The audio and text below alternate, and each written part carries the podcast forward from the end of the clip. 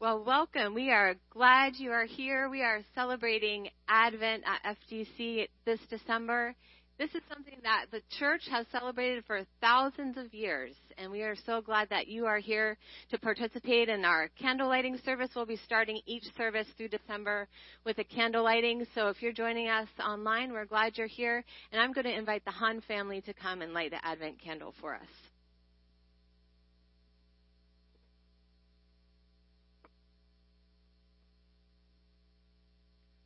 Good morning and welcome to the first Advent, first Sunday of Advent. We all have been created. Well, thank you. We all have been created to live in a kind of rhythm, to mark time in seasons and celebrations. And the world around us does its best to shout out its calendar flipping agenda at a frantic pace. Retailers market every moment. Our media pushes us to crave, crave the next style novel experiences, new remedies for the passing of time. But the season of Advent offers us a different choice. We are invited into a period of quiet expectation. Far from the frantic currents that can sweep us along, Jesus calls us to work firmly in his unchangeable promises as we prepare to celebrate his birth and wait with confidence for his coming again. Today we light the hope candle Psalm 130, 5 through 7 reads, I wait for the Lord, my whole being waits, and in his word I put my hope. I wait for the Lord, more than watchmen wait for the morning, more than watchmen wait for the morning. Israel, put your hope in the Lord, for with the Lord is unfailing love, and with him is full redemption. Let us pray together. Lord, thank you for offering us a different way, sustained by your unshakable promises. Fill us with forward looking hope that sees you, sees you clearly through the distractions of this world. Amen.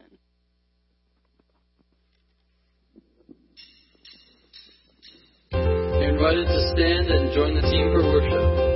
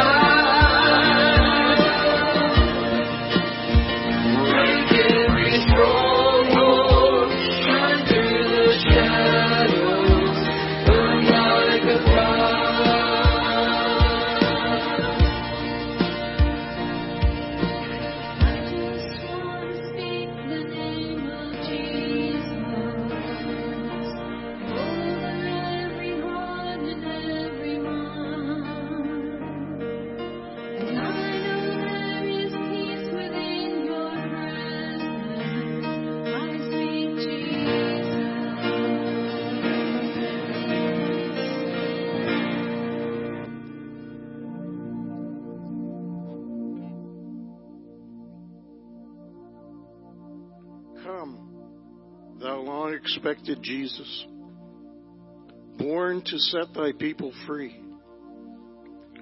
From our fears and sins, release us, and let us find our rest in thee. Israel's strength and consolation, hope of all the earth, thou art. Dear desire of every nation, joy of every longing heart.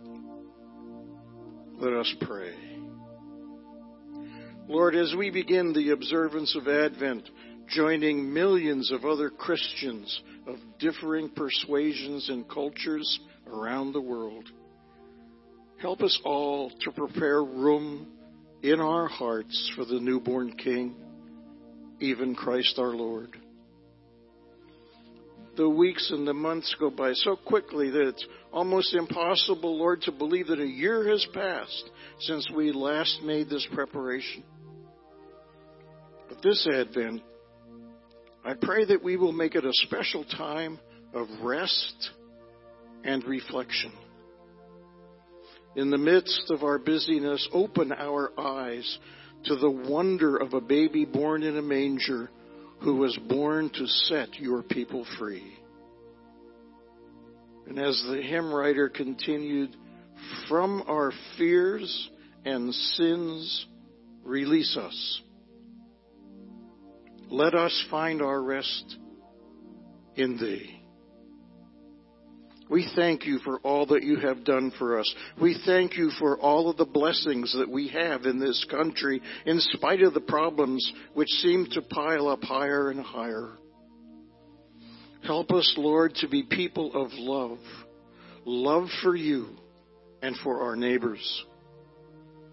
Help us to find meaningful ways to show your love to others who are in desperate need this Advent season. Help us to be good citizens of our country and, more importantly, good citizens of the kingdom of heaven. When we are impatient, forgive us and grant us your peace. When we are forgetful of you, speak to us so that we may experience the fresh presence of the Spirit in our lives. And when we miss opportunities to help those around us, gently remind us that when we reach out and help someone, we are touching you. And Lord, when we're just plain exhausted from all of the activities and preparing for Christmas, lead us beside the still waters and restore our souls. For those who are sick this morning, we ask you to be their healer. For those in need, we ask you to make provision for their needs. And Lord, use us as your agents of provision.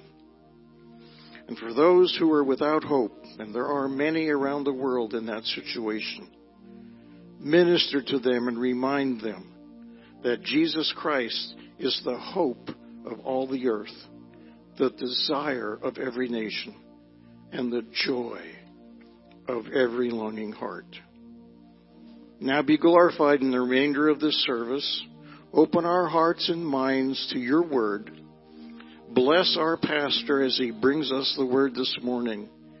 And then as we gather around your table, help us to remember your sacrifice until you come again to set all things right. All of these things we ask in the name of your Son, Jesus, who lives and reigns with you in the Holy Spirit, one God, now and forever. Amen. Stand with me this morning, if you would, as we recite the Creed.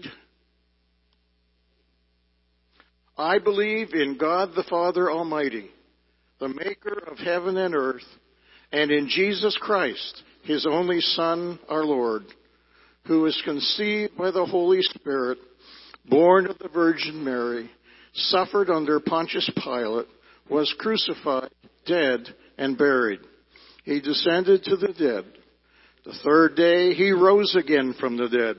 He ascended into heaven, and he sits at the right hand of God the Father Almighty.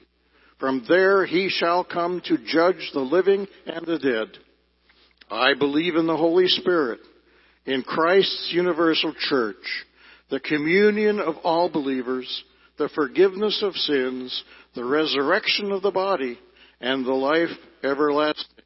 Amen. Greet someone this morning before you're seated and tell them you're welcome in God's house.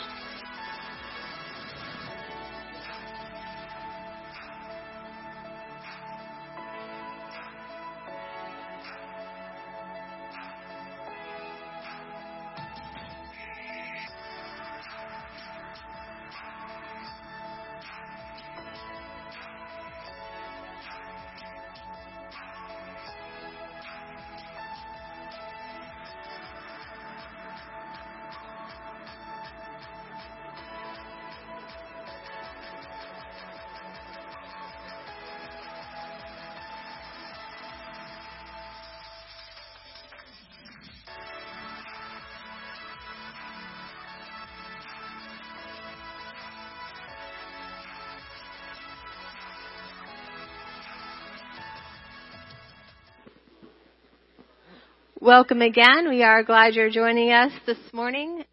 Um, thank you to those of you joining us online as well. If you're new here, we would love to get to know you. Please fill out a card that's in front of you, or maybe someone handed you a paper on your way in. You can take those things over to the information center after service, and we would love to get to know you a little better. And we're glad you're here.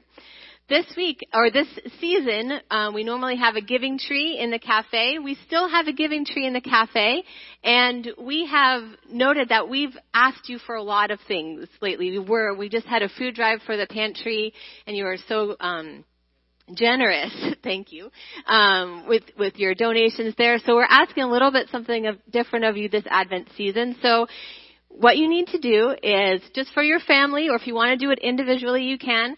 Um, after service, go grab a tag off the tree. It says FDC's Random Acts of Kindness. So inside this envelope is a challenge for you. I promise they're not difficult. Um, you could probably do most of them this afternoon. Um, there's a few that maybe maybe take a little planning. None of them take a lot of money.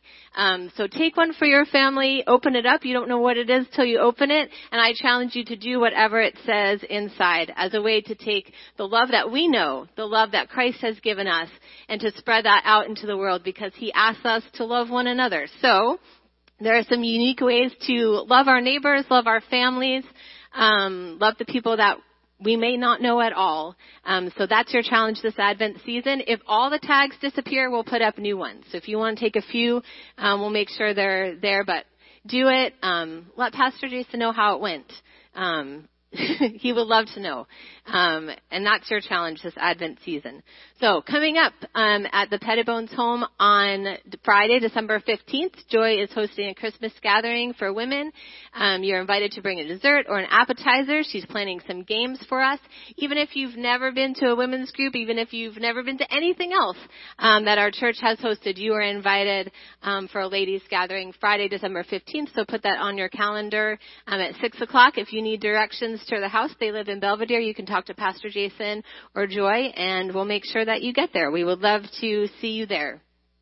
Um, it is the season of Advent, as we've been saying. If you haven't taken one yet, there are Advent devotionals um, on the welcome tables for your family, and you're invited to go through them during the season. Also, Pastor Jason is writing a devotional, so that is available on the app.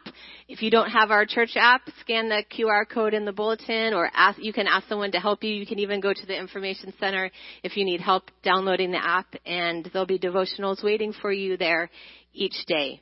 So as you can see, it's beautiful here. So thank you so much to the team who put all these things together for us this weekend so that we can celebrate. Thank you to you for um, making things like this possible so we can celebrate the season so we can be welcoming to the people who come. There are many ways to give. There are many things that we pray we can um, use your gifts well for. So thank you for giving online or giving in person or sending um, tithes or offerings in the mail. We are so grateful for your dedication, for your commitment to this place, to this family.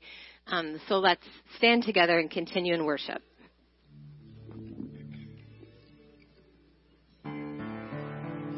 As we continue in worship, I want to focus in on this first line. Actually, on your version is the first two lines. In the darkness, we were waiting without hope, without light. This morning's sermon is going to be about hope. And maybe you're feeling you're without hope. The bringer of hope is the King of Kings, is he not? Yes?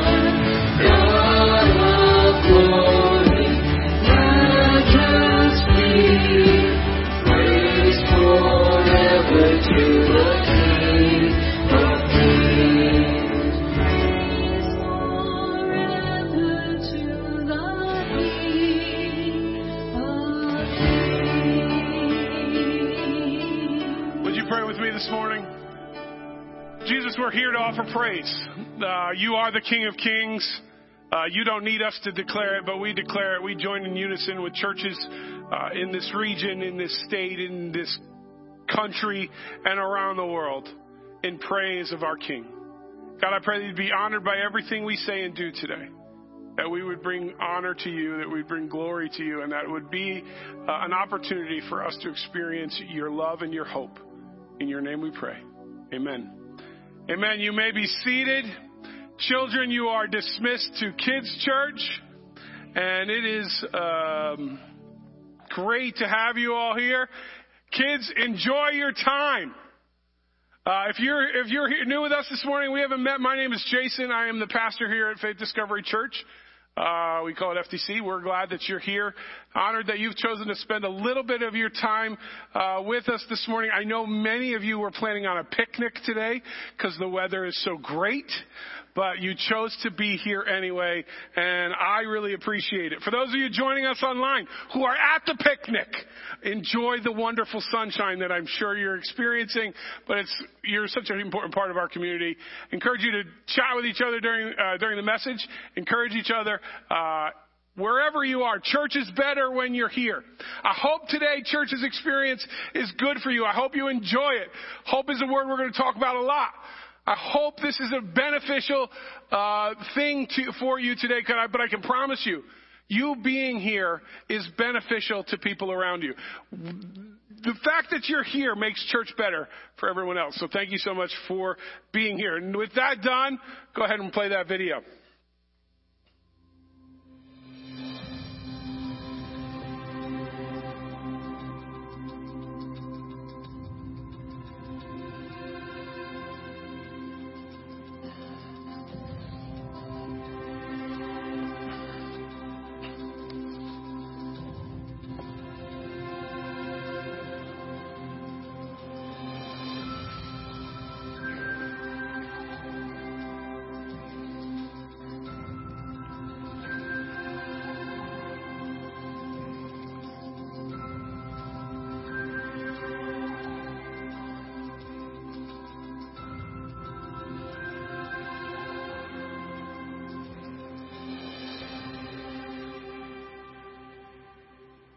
Hold these truths to be self-evident.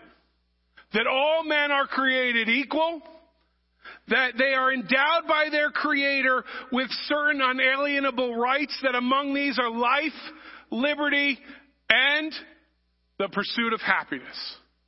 247 years ago, Thomas Jefferson wrote those words that would become the foundation of what we now call the American dream.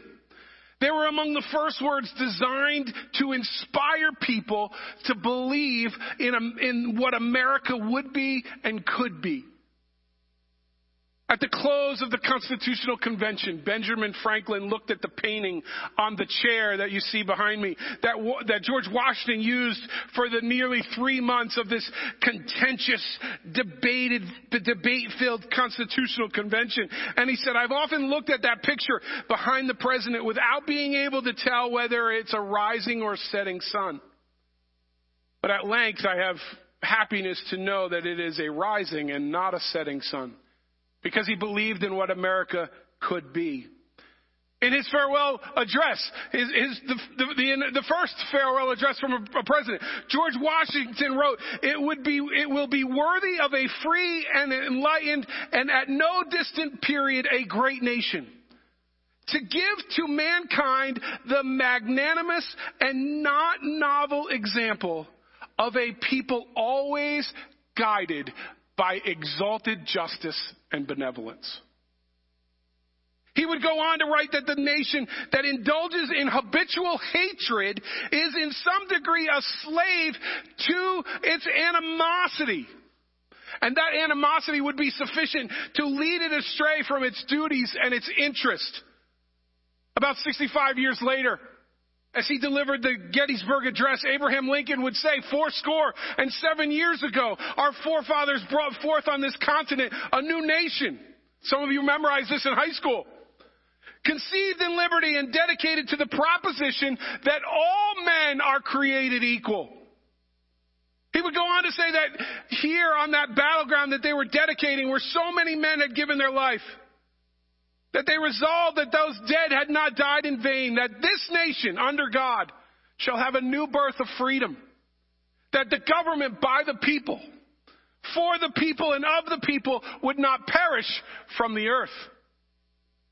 In his later, in his second inaugural address, as the war was coming to end, Lincoln proposed that he said, with malice towards none and charity for all, with firmness in the right as God gives us to see the right. Let us strive to finish the work to, that we are in, to bind up the nation's wounds, to care for him who, has, uh, who shall have been born in battle, and for his widow and his orphan, to do all which may achieve and cherish a just and lasting peace among ourselves and, all, uh, and with all nations.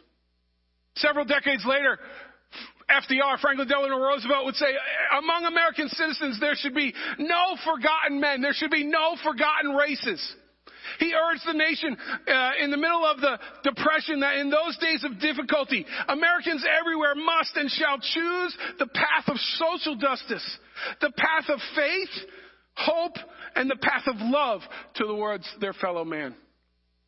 John F. Kennedy asked Americans to be more aware of what they could give their country than what they should receive from their country. When he said, ask not what your country can do for you, ask what you can do for your country, he was challenging America to fight tyranny and poverty and disease, even war itself. What can you do to help the person next to you? What can you do to serve your neighbor? What can you do to encourage the person in need? In 1963, Dr. King uh, told the world that he had a dream. He had a dream that his four children would one day live in a nation where they were not judged by the color of their skin, but by the content of their character.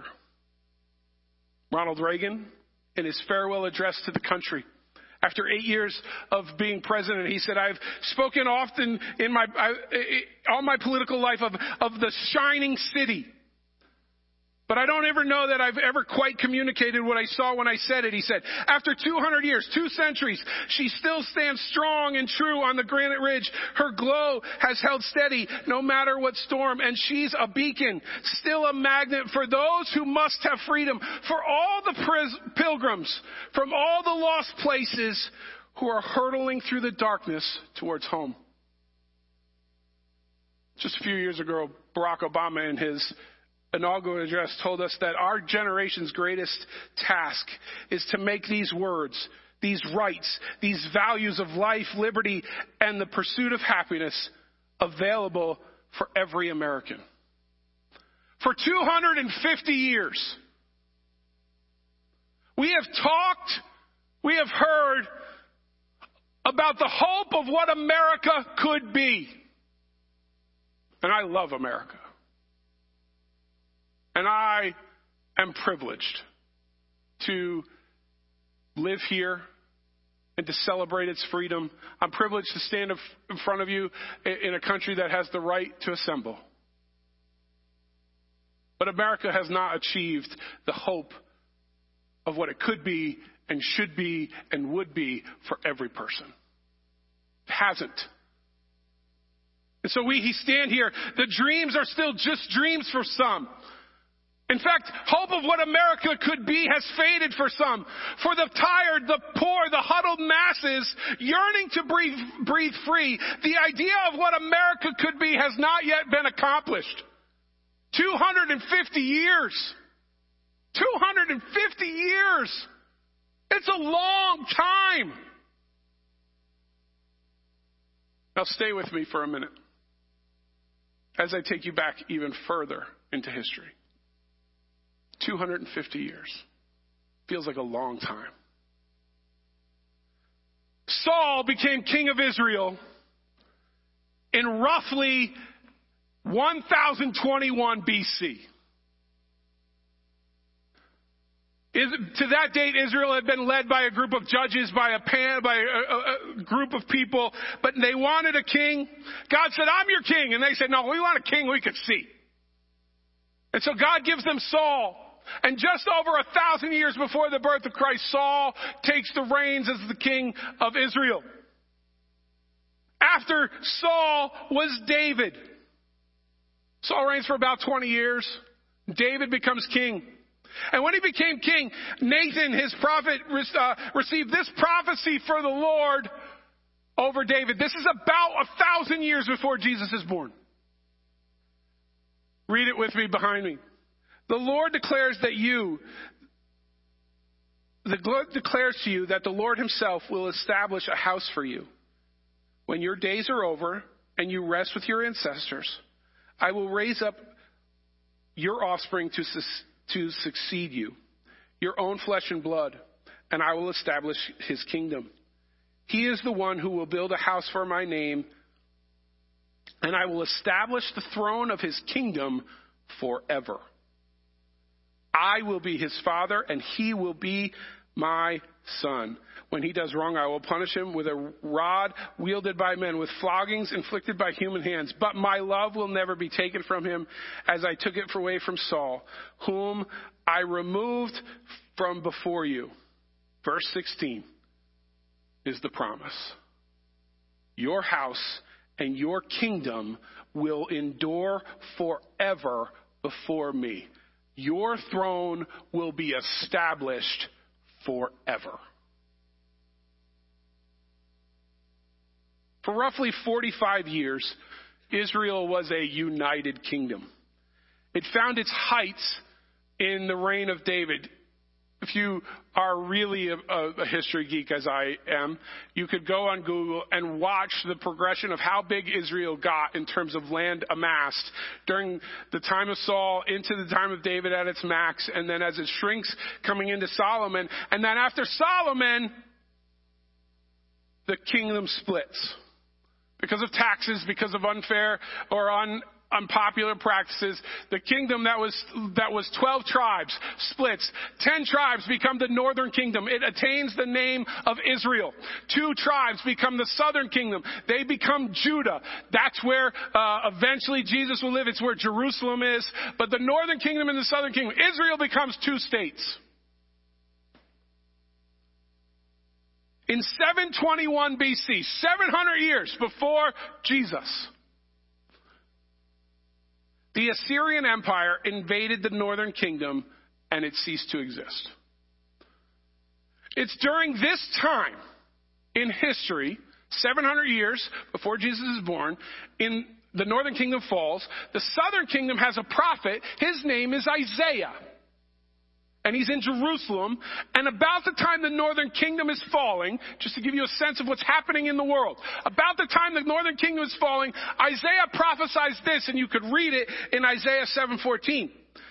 Hear now, you house of David. Is it not enough to try the patience of humans? Will you try the, the patience of my God also? And then he says, Therefore, the Lord himself will give you a sign. The virgin will conceive and give birth to a son, and you will call him Emmanuel. A thousand years before Jesus arrives, before Jesus is born, Israel heard through David's line they would have a king whose reign would be endless. 700 years, 300 years later, 700 years before Jesus is born, Israel hears that God is with them. That's what Emmanuel means. You will have, uh, you will, uh, the virgin will give birth to a son, and his name will be Emmanuel, God with us. 700 years later, uh, 300 years later, 700 before Jesus, Israel is promised God is with you. Someone's coming to remind you God is with you. But after those inspiring messages of hope, Judah would fall to Babylon. The temple would be destroyed. And Israel would experience more than 400 years of prophetless quiet. It's called the inter uh, it's called the intertestamental period, the time between the Old Testament and the New, Test, and the New Testament. Israel doesn't hear from God, or at least doesn't hear from God in terms of from a prophet.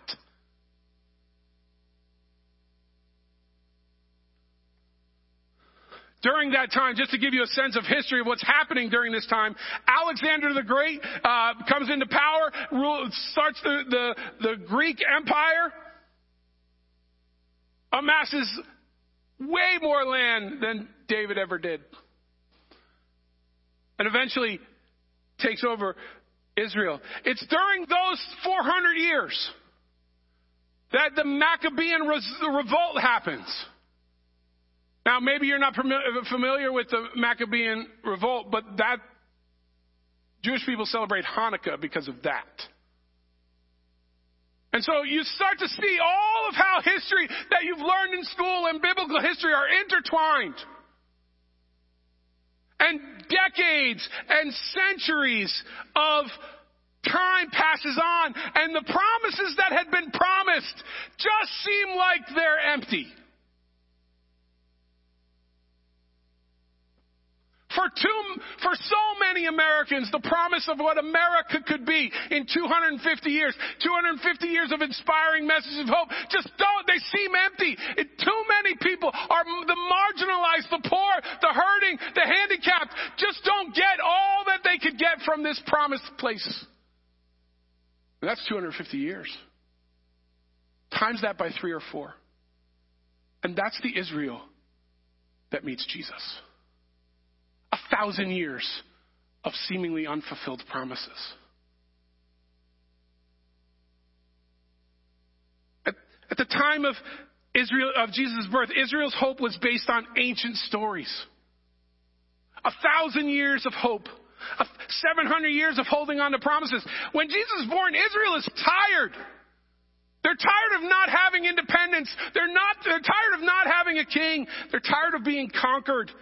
They're tired of their hope not being realized. As I thought about a thousand years, I thought, that's so, so hard to wrap your head around the amount of time that is. So let me give you a sense of things you might have heard of that happened a thousand years ago from our time now. A thousand years ago, the first crusade happened. Anybody there? A thousand years ago, the Normans invaded England. A thousand years ago, the Catholic Church, which was the only church, split and became the Catholic Church in the West and the Orthodox Church in the East. A thousand years ago is almost 500 years before Columbus sails the ocean blue. You get, if you heard that poem when you were a kid, you got that. We're tired of waiting for what America could become. But Israel was holding out hope for three to four times that. Hope unfulfilled can be tiring. But Jesus offers a hope that rather than tiring, can be inspiring. And so this morning, with my remaining time, and we're going to not be long today, you're going to be like, holy cow, this is a miracle. With my remaining time today, I want to offer you some things that are different about the hope that Jesus provides. Because when we come to Christ, when we put our faith in Jesus, we align ourselves, we tie ourselves, we, we, uh, we put ourselves in to a different category, a different group. And the things that we hope for are a little different. And so this morning I want to, I suggest that what's different about the hope that Jesus provides is first, that it's not about attaining or acquiring. So often our hope is about what we could get. What we could receive, how we can make uh, the next step, or uh, we, you know, I referenced it earlier. Life, liberty, the pursuit of happiness, the foundation of what has become the American dream. For so many of us, the American dream is the ability to buy a home with a white picket fence, or uh, however you figure that category, whatever your dream is, oftentimes our hope is something that we could acquire. Just a little bit more money. Just a little nicer car. On a rainy day, just a bigger umbrella. Hope is what we can acquire, but hope should not be confused with privilege happiness, or a denial of just how broken things really are. You see, hope in Jesus doesn't deny the situation of the world. We live in a fallen world, a world that sin has corrupted. We don't have to deny that. We don't have to pretend that doesn't exist. It exists. You know what we sound like when we pretend it doesn't exist? Naive. Crazy ignorant. No. The reason why the hope of Jesus is so powerful is because it overcomes a broken world. And in a world of brokenness, you can still find hope because it's not about what you can acquire or what you can attain or what you can hold on to. Jesus offers an opportunity to embrace true hope because the pain and sinfulness of the world is acknowledged and the pain and sinfulness of our own lives is too. I, there's been a repeated theme that I've just been coming back to. I feel like I've come back to it on Sunday mornings. But I've certainly come back to it in my conversations with people. It's this idea that somehow, no matter what, how much we talk about it, no matter how much we grasp, no matter how much we theorize, that we don't have to be worthy to receive the love of Jesus. We have a hard time putting that idea out of our mind and accepting the truth that you don't have to be worthy for Jesus to love you. You don't have to attain anything. You don't have to do anything. Jesus loves you.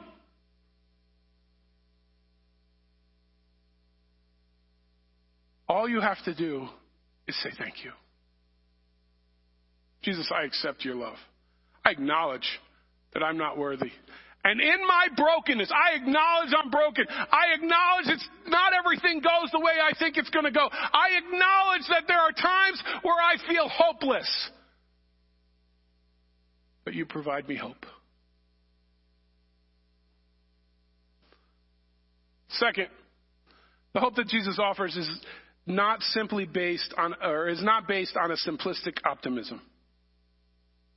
Hope is not born from mere optimism. Lesslie Newbigin famously said, I am neither an optimist nor a pessimist. Jesus Christ has risen from the dead. Christian hope is not a whistling in the dark.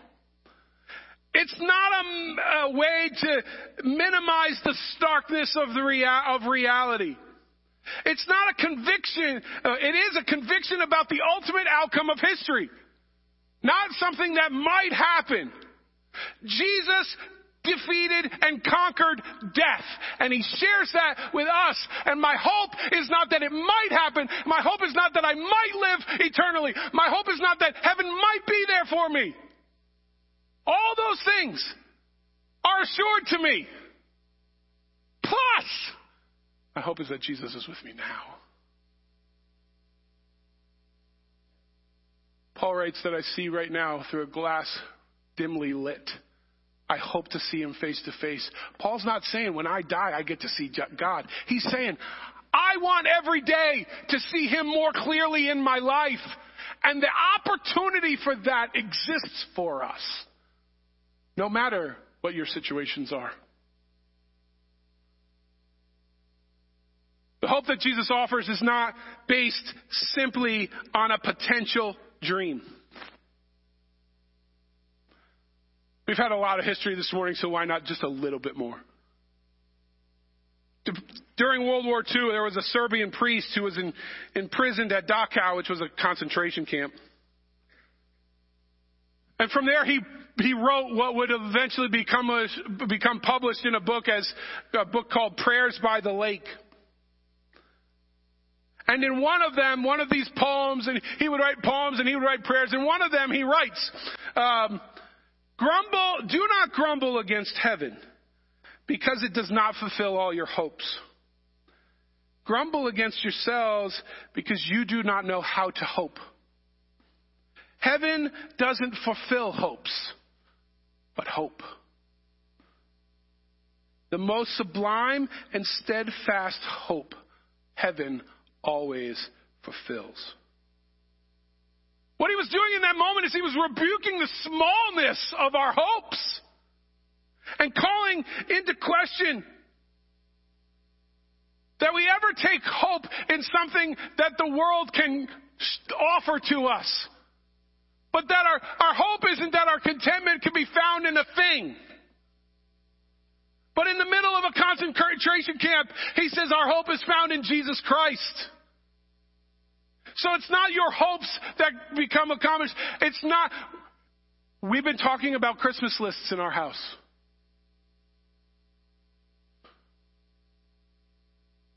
I don't know if you ever made a Christmas list. But it's the J.C. Penney and Sears catalogs when we were kids were the things that hopes were built upon. I, I circled things so fiercely that my parents couldn't even see the picture on the paper anymore. Those little hopes and dreams are but crumbs from the table of what Jesus offers us. Because he doesn't offer us hopes, he offers us hope. That one could find such serenity and such peace in the middle of such hell as Dachau.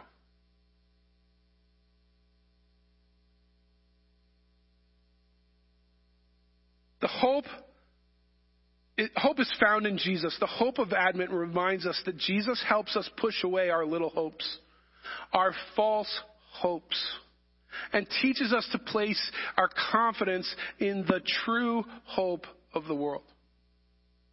In Matthew chapter 1, at the end of Matthew chapter 1, after the uh, genealogy, the account, Matthew tells the account of Joseph and the angel. The angel showing up to tell Mary, most of you know this. The angel shows up to tell Joseph that Mary's telling the truth, that she's a pregnant virgin. Because Joseph's like, that's not possible. And so the angel says, the angel of the Lord appeared to him in a dream and said, Joseph, son of David. Notice the line there. Thousand years later. A thousand years later. Do not be afraid to take Mary home as your wife, because what is conceived in her is from the Holy Spirit. She will give birth to a son, and you are to give them, him the name Jesus.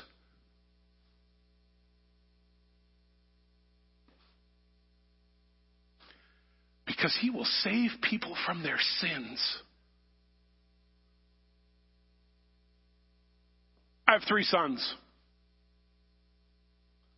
I've been fortunate and blessed that all three were were healthy and I haven't had to go through the difficulty of what it can be to be a parent to find out when your child is born that there may be some complications. With each of those three sons, I've experienced the hope. I've thought about the hope of what could be. I have a friend whose son uh, was born uh, with Down syndrome. And they didn't know that he was going to have Down syndrome until he was born. And I, my friend tells the story that they love their son. In fact, he didn't know it at the time, but this was the best thing, the greatest thing that ever happened to them. But in the hospital, those first three days, his dream died. His dream of what he would be able to give his son, what his, his son would ever. And now he talks about how He's so grateful for the dream that was birthed those three days. I've never experienced that. I've heard people talk about it. I think if you ask me, part of what part one, uh, one group of people who America the dream has yet been fulfilled for is the handicapped.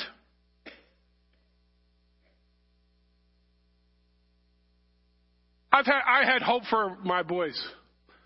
I never even imagined someone would say to me, they'll save people from their sins. Do you understand the magnitude of a promise like that? Joseph's contemplating, contemplating, how in the world is this possible? What do I do? And the angel comes and says, it's possible. Because with God, we can have hope that the impossible is possible. And the improbable is possible. And then the, in, uh, the unfathomable is possible. In Israel's history, part of the, the, the thing that they built their hope on, they built their hopes on, was threefold. And some of you have heard me tell this. They built it on the Torah, which was the law, the book of the law, including the Ten Commandments, which was housed in the Ark of the Covenant, which had been lost. I know you, most of you have seen Indiana uh, Raiders of the Lost Ark. That's not a documentary. We don't know where the ark is. So, the Torah, the temple, which had been destroyed, and land, which had been taken away from them. All their hope was gone. They built it on three things that they had lost. And they had lost them principally because of their sin. And the angel of the Lord comes and says to Joseph, He'll save his people from their sin. Now that's, for those of us who, who live now and understand the power of sin, and we've had theological debates, and we know we've been taught all this kind of stuff sin separates us from, from God. But for a person living in Israel, to be saved from their sin meant that he would restore their hope. He would bring back all the things that they had lost. Jesus restores hope to those who no longer have it. It's not based on a potential dream. It's a restoration of God's plan from the beginning. A couple more and we're done. The hope that Jesus provides is for everyone. Hope is for the poor, the needy. In fact, I read this week a person say, Hope is the comfort of the poor and the needy. Those who don't have a place to find comfort, they put it in the hopes that someday they will.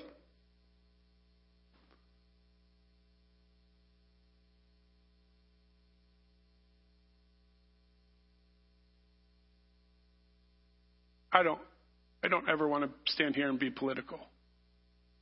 Don't think that that's not right. God's love is not dependent on your political affiliation.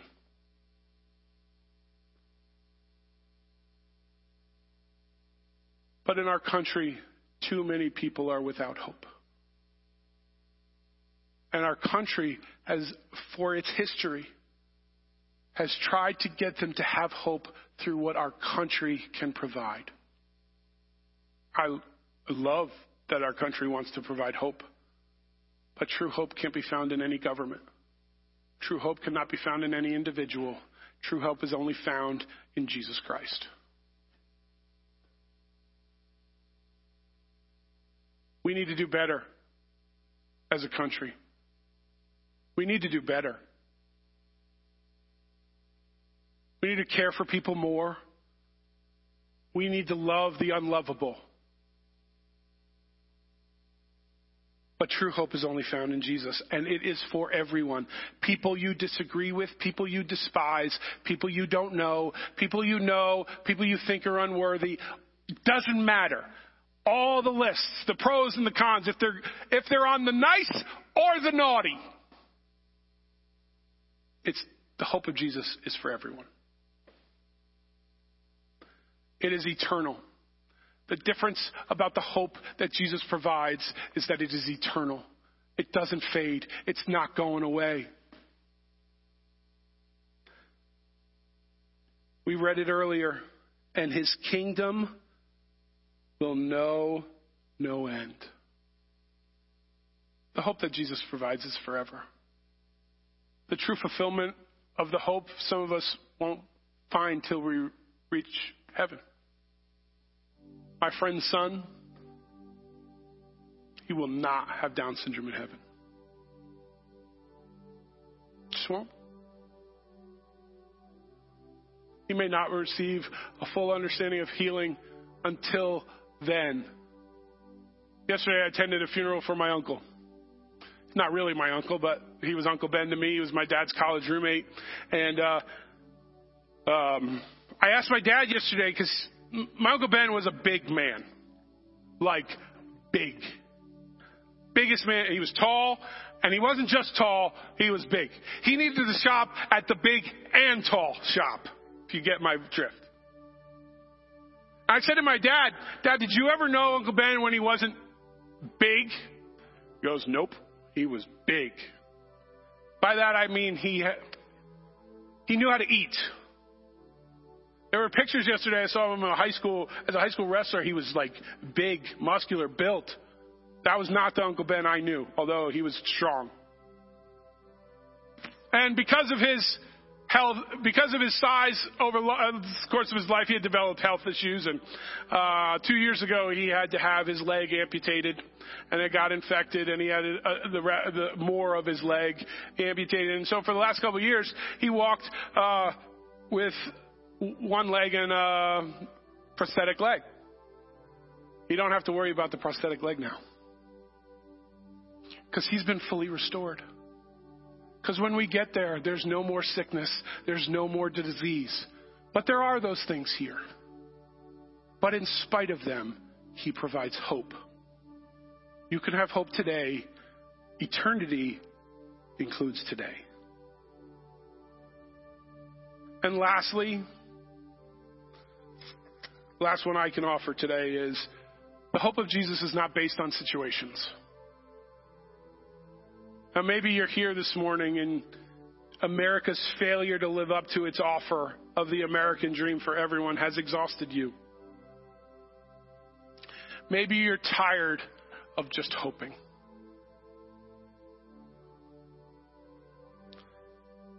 My prayer for you today, and I'm going to close with this and then we're going to transition to communion, is out of Ephesians chapter 3. It's Paul's prayer for the Ephesians. And so this is what I would like to offer you today.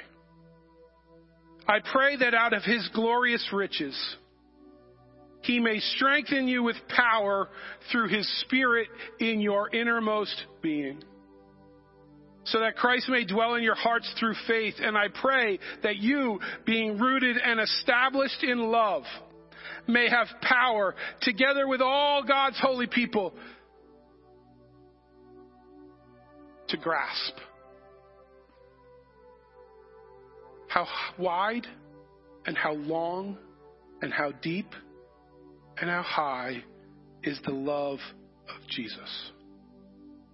To know that this love that surpasses knowledge, that you may be filled to the measure of all the fullness of God. Then in verse 20, now to him who is able to do immeasurably more than we could ask or imagine. According to his power that is at work within us, to him be glory in the church and in Jesus throughout all generations, forever and ever. The angel said to Matthew, He will save his people from their sins more than Matthew could have ever imagined. What is it that's bigger than anything you could imagine? What's the thing in life that just makes it almost impossible to hope? Jesus offers solution for that. His hope is bigger than that. Would you pray with me? Jesus, thank you for the hope that you provide, that it's different than what we are accustomed to, what we think is right, what we think we need. You and your love and your hope is all sufficient. Help us to desire your hope, to seek your love, and to find our and to find our fulfillment in you. In your name we pray. Amen. I'm going to invite Gary and Doc to come forward. They're going to serve us communion this morning. And as, as they do that, here you go, Gary. You can come to the center aisle on either side and come forward to receive the elements from them. And then as you do that, bring them back to your seat and we will share communion together.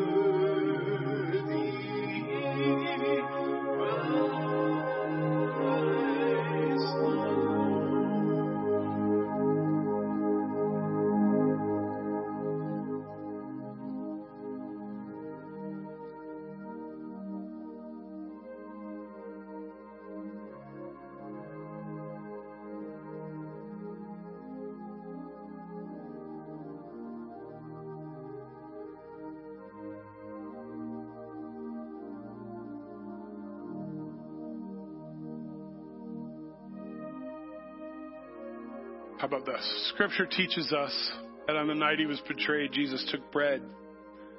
He broke it, and he told his disciples that this bread was his body, that it was, was to be broken for them.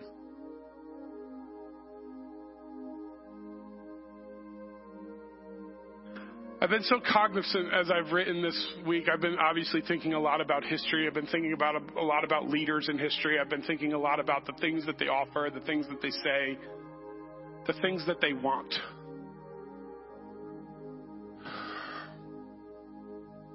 Jesus offers. He came, died. He simply wants us to receive the gift that He's given to us. It's different. It's different throughout history. Kings have desired to be served. One of my favorite television shows, it's a show I watch often. It's, it's called The West Wing. And one of the common things that they say on, on, on, here, on the show is the characters will say, I serve at the pleasure of the president. And yet, Jesus, the ultimate authority, chose to serve. And so he comes and he says, This is my body, which is broken. I'm going to endure the pain and the suffering so that you could have life. And so today we can have life because of the, the pain and suffering of Jesus. Would you pray with me? Jesus, I thank you that you're different. And that your difference is found most deeply in your love for others over your love for yourself. Help us to embody that. Would you take the bread with me?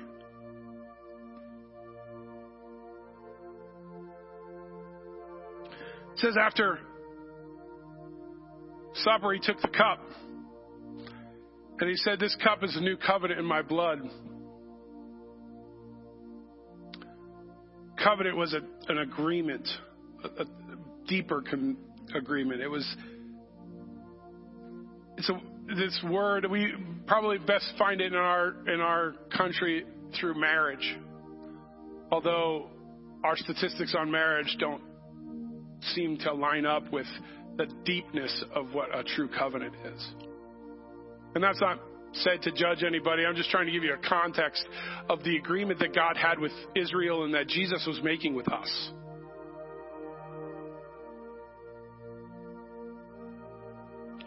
We no longer have to hope for what could be. Because of Jesus, we are confident of what is. And the hope is that He gets to use us as much as He gets to work in us. Would you, would you pray with me, Jesus?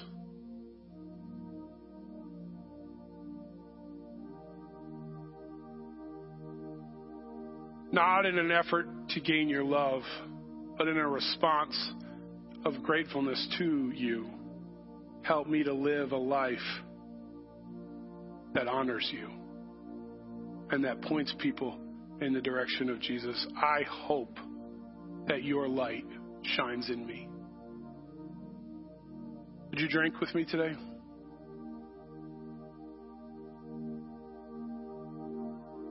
Would you stand as I offer today's benediction? The Lord bless you and keep you. Make his face to shine upon you and be gracious to you. The Lord turn his face towards you and give you peace and hope. God be honored by what we say and do. Help us to shine your light and your hope into the darkness. In your name we pray. Amen. Have a great week. We will see you next Sunday.